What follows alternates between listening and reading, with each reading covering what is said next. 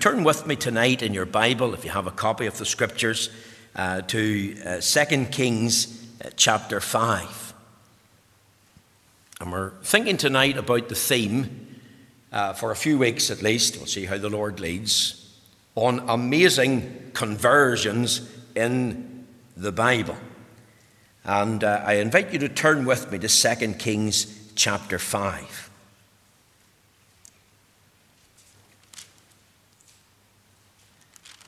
2 Kings chapter 5. If you found the place, let's hear the word of the Lord.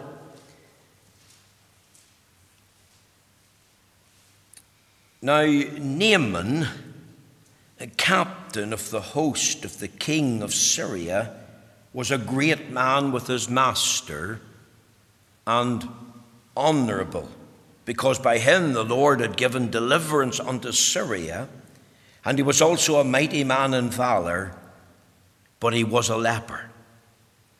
And the Syrians had gone out by companies and brought away captive out of the land of Israel a little maid, and she waited on Naaman's wife. And she said unto her mistress, Would God my Lord were with the prophet that is in Samaria, for he would recover him of his leprosy. And one went in and told his Lord, saying, Thus and thus said the maid that is of the land of Israel. And the king of Syria said, Go to, go, and I will send a letter unto the king of Israel. When he departed and took with him ten talents of silver, and six thousand pieces of gold, and ten changes of raiment, and he brought the letter to the king of Israel, saying, Now when this letter is come unto thee, behold, I have therewith sent Naaman my servant to thee, that thou mayest recover him of his leprosy. And it came to pass, when the king of Israel had read the letter, that he rent his clothes and said, Am I God to kill and to make alive? That this man doth send unto me to recover a man of his leprosy? Wherefore consider, I pray you, and see how he seeketh a quarrel against me. And it was so. When Elisha, the man of God, had heard that the king of Israel had rent his clothes, that he sent to the king, saying, Wherefore hast thou rent thy clothes? Let him come now to me and he shall know that there's a prophet in Israel. So Naaman came with his horses and with his chariot and stood at the door of the house of Elisha. And Elisha sent a messenger unto him, saying, Go and wash in Jordan seven times, and thy flesh shall come again to thee, and thou shalt be clean. But Naaman was wroth and went away and said, Behold, I thought he will surely come out to me and stand and call in the name of the Lord as God and strike his hand over the place and recover the leper. Are not Abana and Pharpar rivers of Damascus better than all the waters of Israel?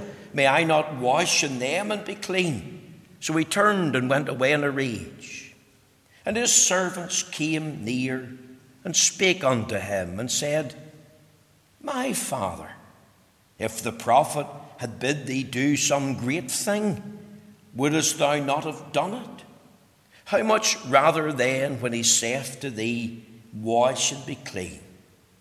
Then went he down and dipped himself seven times in Jordan, according to the saying of the man of God. And his flesh came again like unto the flesh of a little child and he was clean. And he returned to the man of God, he and all his company, and came and stood before him, and he said, Behold, now I know that there's no God in all the earth but in Israel.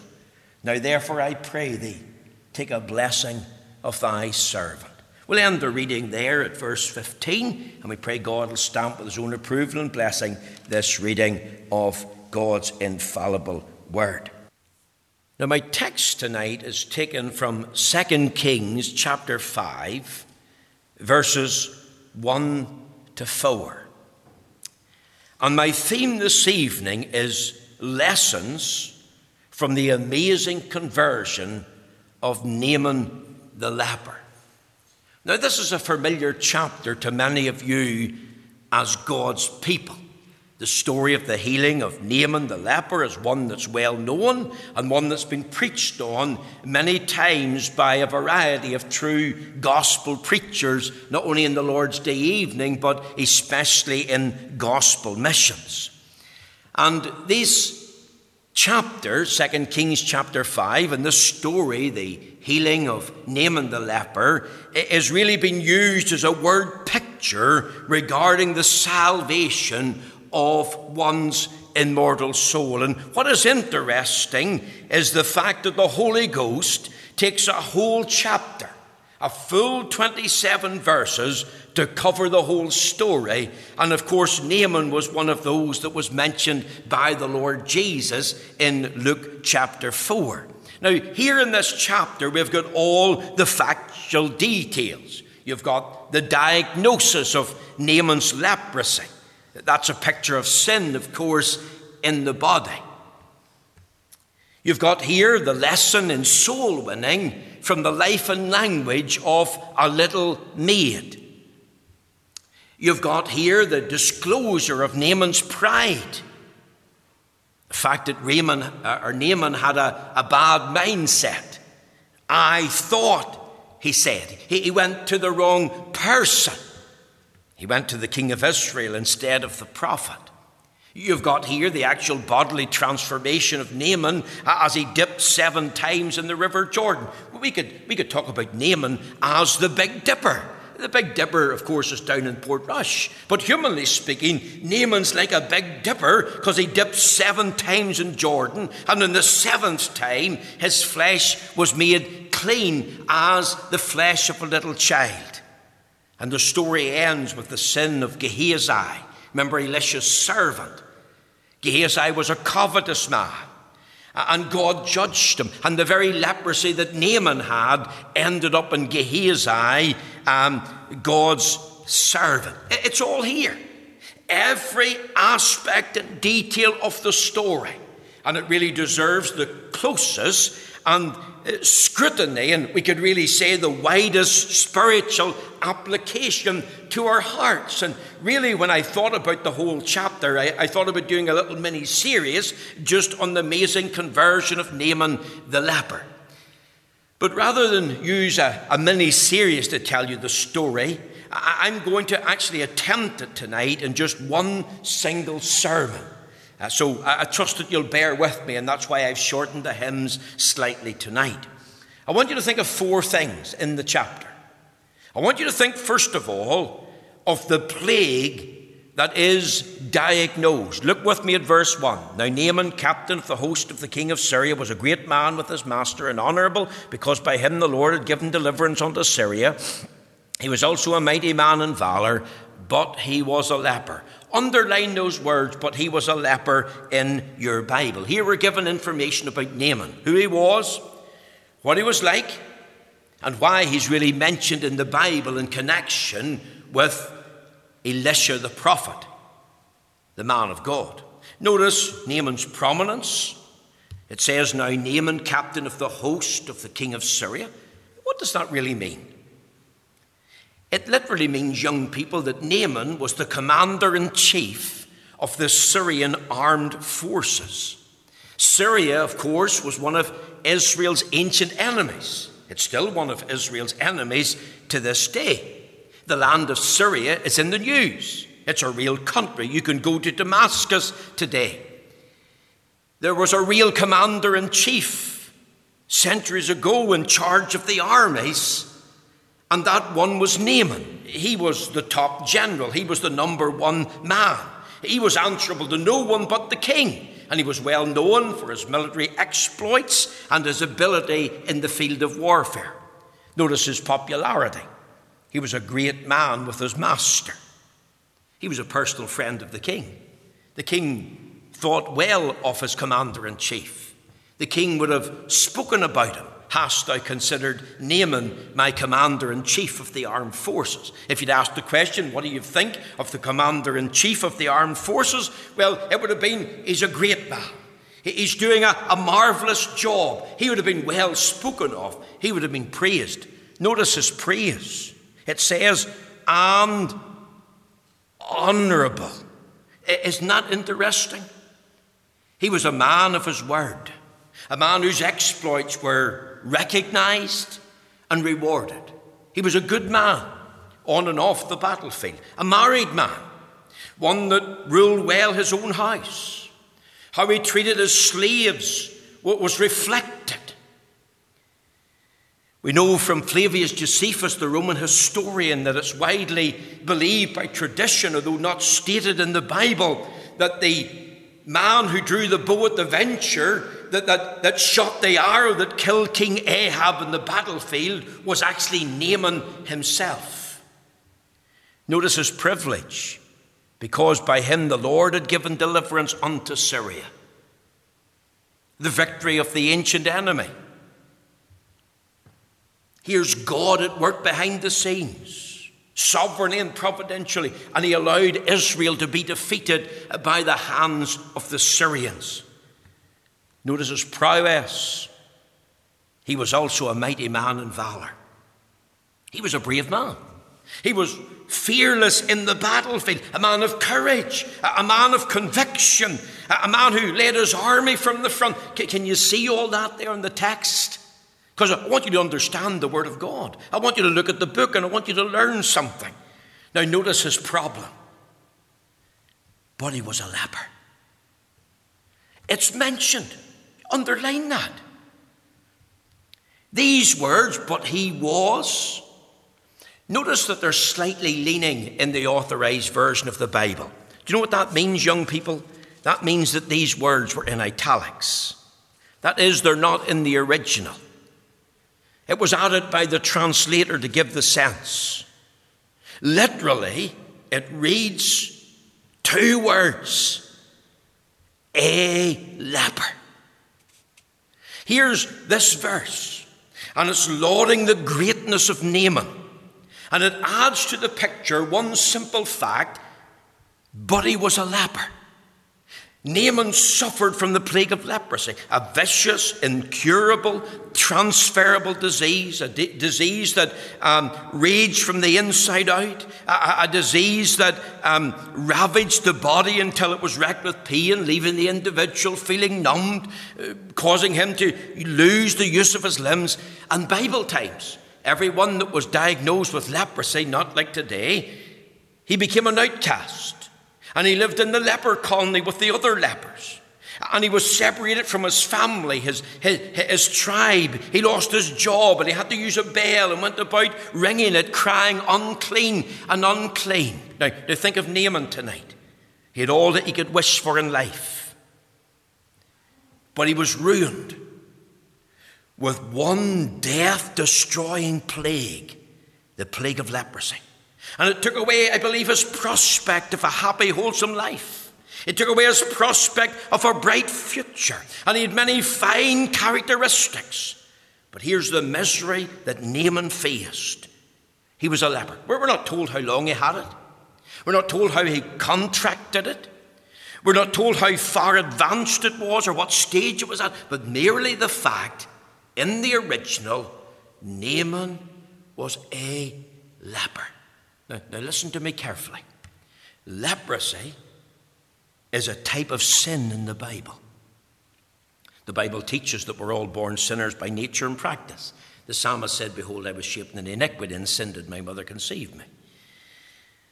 Romans 3 and 23 For all have sinned and come short of the glory of God. When did all sin? We, we sinned in Adam. Wherefore, as by one man sin entered into the world, and death by sin, and so death passed upon all men, for that all have sinned. Sin remembers any want of conformity unto or transgression of the law of God. And listen to this sin pays wages. The Bible says the wages of sin is death, spiritual death, spiritually estranged from God, physical death. That's why we die. We die because of the reason of sin in the world. and eternal death. Let me tell you something else. Sin, like leprosy, is transferable. The guilt and punishment of Adam's first transgression was imputed and transferred to the whole of humanity. Sin affects others, it spreads. And sin separates us not only from God, but from others. Think of a leper and the leper colony and calling out unclean. And you know, sin can cause us to lose our own soul. Didn't Jesus say, if you die in your sins, where I am, there you cannot be, three times? John 8, 22 to 24. Didn't he say, What shall it profit a man if he shall gain the whole world and lose his own soul? Here's something more pitiful and dreadful than the plague of leprosy at work in the human body. The plague known as sin that we're born with, that, that, we, that we live with, that, that is transferable and affects others. And humanly speaking, there's no human cure for the sin problem, no human cure for the mountain of guilt that we have, no, no human cure for the pollution of our hearts that love sin. And is not the picture of every sinner tonight, naturally speaking, outside of Christ? Yes, many can do well in this life, they can be prominent, they can be popular. They can have possessions. They can be popular. They can even have prowess in their field or station of life. They can do great exploits. They can be praised and well spoken of. But the reality is that we're all born spiritually lepers in God's sight, and all need to be cured. All need to be cleansed. All need to be converted. I have a message for you tonight. Whether you're here in the church service or listening on the internet, if you're outside of Jesus Christ, if you're not found in Christ tonight, then you need to be cleansed from your sin. You need to be converted by the grace and power of God. You need to be changed by the grace and transforming power of the Lord. Maybe you're saying, but I'm not a drunkard, or an adulterer, or a wife beater, or an abuser of children. And that, and that may be true. And they are not your chief sins. But that doesn't take away from the fact that you're a sinner by nature and practice. Your chief sin could be unbelief. You know you need to be saved and you're not saved. You know you're a sinner and, and you've got a soul that needs to be saved as well as the heads in your body, and you just are an unbeliever tonight. Knowing to do good and doing it not, it is sin. Unrighteousness is sin. Not loving God with your heart, soul, mind, and strength is sin. Why? Because your heart's not right in God's sight. Not only is it mentioned, but think of the misery. Doesn't the Bible say the way of the transgressor is hard? Doesn't the Bible talk about the pleasure of sin for a season? Most of us, if not all, have known men who are gravely ill men who are sick unto death, men who are at death's door. It's fatal and terminal. And we know that about women as well. You think tonight of those are lying in a hospital bed. And in the hospital bed, when fatal and terminal illness comes, people have time to think. And God, in those moments, can shatter your frail vessel and burst your bubble about your life and circumstances. And, and you see, illness can be God's strategy to speak to you, to, to, to deal with you, to, to, to teach and tell you about your sin and about your soul. And God can work sovereignly and providentially behind the scenes, and, and, and sickness can bring misery into the life. I remember a mission in County Monaghan was a six week tent mission. It was run by the Faith Mission. The preacher was the evangelist Tommy Sharkey, who's now in the glory. And there was a son that that farmer had, and he had no time for God. He had no thought of his sin. When asked to go to the mission, he said, No, I'll not be there. And one evening, as the mission was commencing, maybe into its second week and into its third week, he just jumped up from the dinner table and he run out and he jumped in a tractor. It was a wee Massey Ferguson 135. And as he jumped in the tractor, he gave a shout. And the mother could hear it from the kitchen window. There's something wrong with our John. And you know what had happened? He snapped a disc in his back. And boy, was in he pain. And he ended up in the hospital in Monaghan, and he was in traction there. And the old preacher, Tommy Sharkey, went to visit him. John kept a lock of pigs. And you know what old Sharkey said to him in wisdom? John, do you know the only time a pig looks up? When it's on his back. And John, I'm going to tell you the truth. God has put you in your back. He's brought you into hospital. He's given you this misery of this snap disc for a reason. And in that misery, he brought to John a message that God was speaking to him. And through that, when John got out of hospital in the last few nights of the mission, he was there. And glory to God, before that mission ended, Tommy Sharkey had the joy of leading John to the Lord the plague that is diagnosed, despite all that this man had, it mentions he was a leper. And that's a picture of sin. And sin brings its own misery. Notice something else that really struck me, and this is maybe in a sense a sermon on its own. The providence that's disclosed. Look at verse 2. And the Syrians had gone out by companies and brought away captive out of the land of Israel a little maid, and she waited on Naaman's wife. And she said unto her mistress, Would God, my Lord, were with the prophet that is in Samaria, for he would recover him of his leprosy.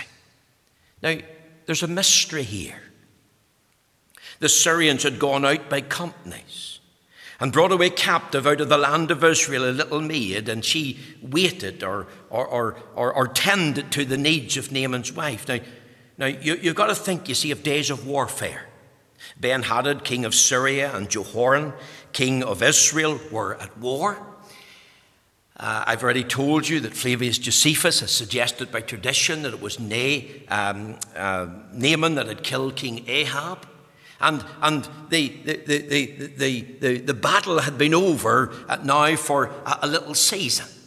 The Israelites had fled. The Assyrians, because they didn't encounter any resistance, they were able to cross the northern border. And in one of their raids across the border, they enslaved a little maid. They carried her away captive. And she ended up in the home of Naaman. Now, now think of that. This little maid, we don't know her name or her age. Her home life is completely shattered. What about mum and dad? We, we don't read of them. Were, were they murdered in their raid? Were they left grief stricken that their little girl had been taken? One of their daughters kidnapped? Can you imagine the heartache? Could you imagine the grief and the tears? Why had God allowed this? It didn't make any sense. There was a state of anguish, uh, and, and, and behind the scenes, their mysterious providence is at work. Because even in this, the kidnapping of a little maid, God has a plan and God has a purpose. Nothing, I believe, is by chance. And at times, yes, in life, we can't trace God's hand. But you know what? We can trust His heart. God is a key to unlock the mysteries of life. We often ask why. A loved one has been taken tragically from our midst. The loneliness and the emptiness is unbearable. A friend is suffering a severe illness. A relative is battling with life problems, and it doesn't make sense. And in the tragedy as it unfolds, we have a right to ask why. And we go to God, and, and there's no answer. And the reality is, it's a dark mystery. But in the mystery, God is at work. And even though we can't see it at times, we've got to believe that by faith. We've got to trust His heart. Because as for God, His way is perfect. Not only is there a mystery here, but notice there's a maid here. She's called a little maid. We're told it's just taken captive out of the land of Israel. As I've told you, we don't know her name. She's unknown to us. We don't know her age. Maybe she was a teenage girl, 13, 14, but she was old enough to wait on her mistress to fetch and carry. Can you imagine the distress of the little maid? Put yourself in her shoes, snatched by violent men. Her sense of grief at the loss of her family, wanting her mummy, wanting her daddy. She's in a strange land, land of Syria. She's in a different culture. She's in a different home. She's got this master, and his name is Naaman. And it wasn't easy. I've asked myself, did she ever plan to escape? Was her heart full of bitterness at being snatched away from her home? Did she hate her master? Did she blame God? Do you know, there's not a hint of it. We don't even read that she wallowed in self pity. Her heart wasn't full of unbelief. She wasn't bitter and blaming God. Yes, life was hard for her. I have no doubt about that. But in the midst of that, I want to tell you something she did. She put forth and made a simple testimony. Look at verse 3. Would God, my Lord, were with the prophet that is in Samaria, for he would recover him of his leprosy. You see, here was a positive assertion of her faith.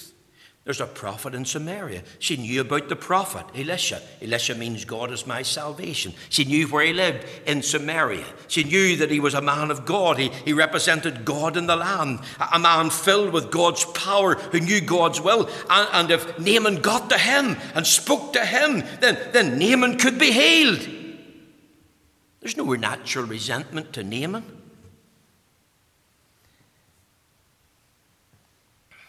She could have thought to herself, leprosy serves him right. God's punishing him for making me a captive. She could have bargained with Naaman and said, You know, I can tell you how to be healed if you let me go home. Do you know this maid, folks, was one of God's precious nobodies? A little priceless treasure I believe she knew God's grace in her heart and life. She knew about God's power to heal. She knew about God's being, Elisha, God is my salvation. She was a real little gospel preacher. And I want to tell you tonight, by way of encouragement, are you listening? If God can use a maid, then He can use you and me. God doesn't stick to one pattern. God hasn't got one mold that fits all. The maid had been taught the great truths of God's word. She had been taught to trust in the Lord despite her circumstances. She, she had been, no doubt, told of the meaning of salvation. And here she is, and she's talking and raising up a testimony of what God is able to do through his prophet. She was confident and she was courageous. And she was used by God. God had a work for her to do. The maid didn't heal Naaman. The maid simply told him how he could be healed. There's a prophet. He's in Samaria. And uh, this prophet could heal. You see, the maid did what she could. Now, let me ask this question Are you going to do what you can for God in the midst of your lot for life? I believe this little maid was saved. She was converted. And here she is raising a testimony to God's power. And is that little maid a picture of you? As we come into the autumn and the winter work, Will you give yourself to prayer for God's blessing? Will you go door to door in your community? Think of the many that are unchurched, that are sad and misery and lonely. Would you give out a tract like the tracts were given out in Dublin last weekend? And we appreciate Ivor and what he tried to do in the Lord's name. Six, 800 tracts and 4,000 gospel coins. Think about the Sunday school Uh, and, and parents that could be visited and asked if they'd let the children come. Uh, and in the workplace, and I know you have to be careful because you could run foul of employment legislation, but, but maybe there's a work colleague that you can invite to church some night. The great W.P. Nicholson, the great prince of Presbyterian preachers, used to pray, Lord, save us from loafers. Lord, send us labourers. You see, I, I believe that we need to do more. We need to pray more. We need to give more of our time and our talents and our tithe. We need to say, like Isaiah, Here am I, Lord. Send me, cleanse me, fill me, use me. Lord, let me fulfill your will. You see, I thank God for the little maid. We think, of course, that we could have no impact or effect upon our community, our family. But this little maid did what she could. She was confident, she was courageous. Let me tell you something else about her. She was compassionate. Not only did she do what she could, we could ask why she did what she could. Because she had a genuine love for people. She couldn't bear to see Naaman suffer. She didn't say it serves him right. God is punishing him. She thought about the leprosy and the fact that he could die from his leprosy. She didn't say he deserved it. The man's a murderer, murdered my people, murdered my family. The man's a thief, he stole me away. She, she could maybe had had righteous anger in her heart. But she had, she overcome that evil with good. And another question came to mind was this how compassionate are we when it comes to souls and the need to have a vision for lost, perishing souls? Is our evangelism based on a compulsion? We, we must do it. Or is it based on compassion? A man wrote to General Booth one time, sent him a letter.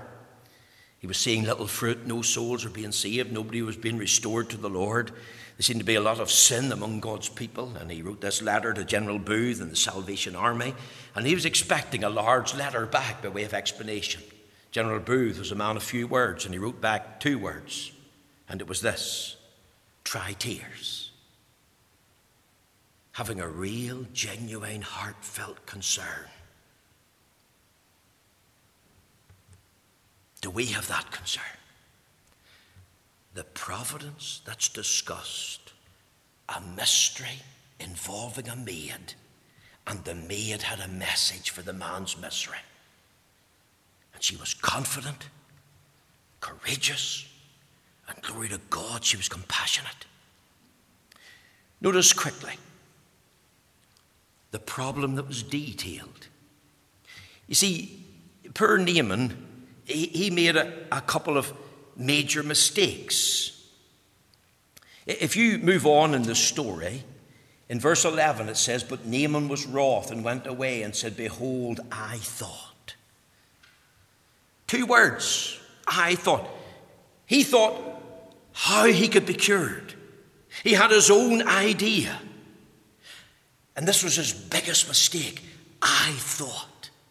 And isn't that the big mistake that many make in Northern Ireland? I, think, I, I feel this. I, I, I believe this should happen. You see, it's not the matter what we think or feel or believe, it's what God says that counts. God had spoken to Naaman uh, through the prophet. And what did the prophet say?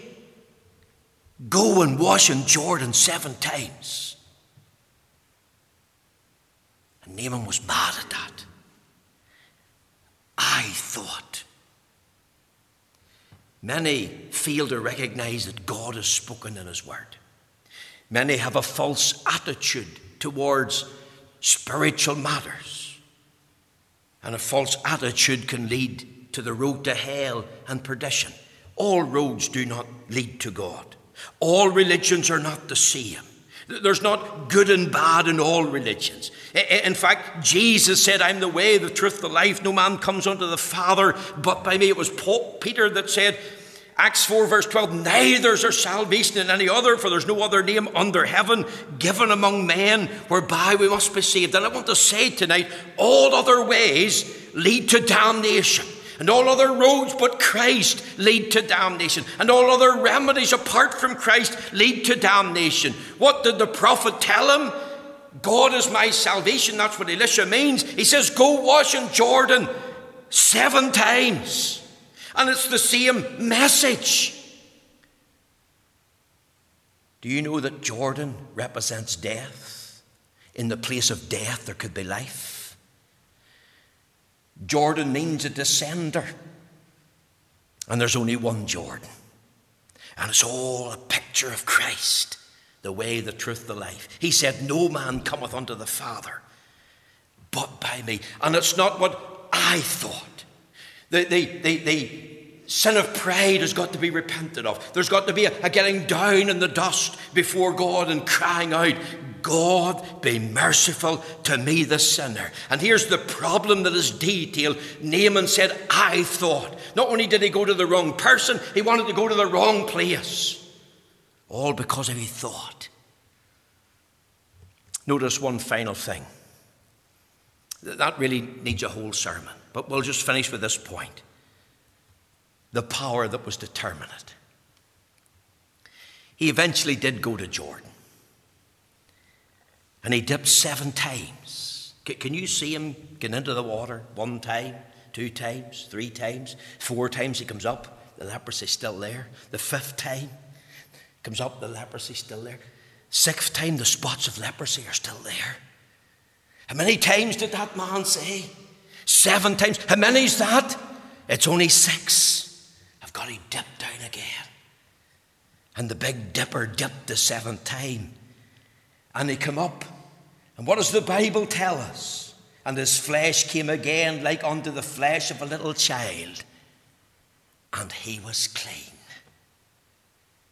There's another leper in the Bible in Luke 5 asked the Lord Jesus to make him clean. Christ had already asked him, Wilt thou be made whole? and he was told, Go and wash. And I say to you tonight that that river Jordan is a perfect picture of Christ. Because in the place of life, there's death. In the place called Mount Calvary, where Christ died, there's life and life abundant, life indeed, life to the full. Because he said, I'm come that you might have life and you might have it more abundantly. And he descended from heaven that he might ascend to heaven after he'd offered his once and for all sacrifice for sin. And there's only one Jordan. And there's only one place called Calvary where the blood was shed. And if you come to that cross tonight and kneel as a sinner and ask to be washed and cleansed in that precious blood, glory to God, we have a message. And the message is the blood of Jesus Christ, his Son, cleanseth from all sin. And the leprosy of sin can be dealt with, can be carried away, can be covered over, can be cancelled out, all by the power of the blood of Christ. Here's an amazing conversion of Naaman the leper. Are you converted tonight? Do you know that you're in Christ? Was there a time, a moment, a day in your experience when you were washed and made clean, and you know that you have a full and free and forever pardon. Your sins are under the blood. You can put your head in the pillow and say, It's well with my soul tonight. Is that your testimony? There's many amazing testimonies in the Bible. You need to be converted, but you need to be converted by Christ, God's way, to the glory of His name. Thank you for listening tonight. I trust the Lord will bless these few remarks to our heart and even apply the lessons about the maid to our soul. We're going to sing in closing 273, just a couple of verses.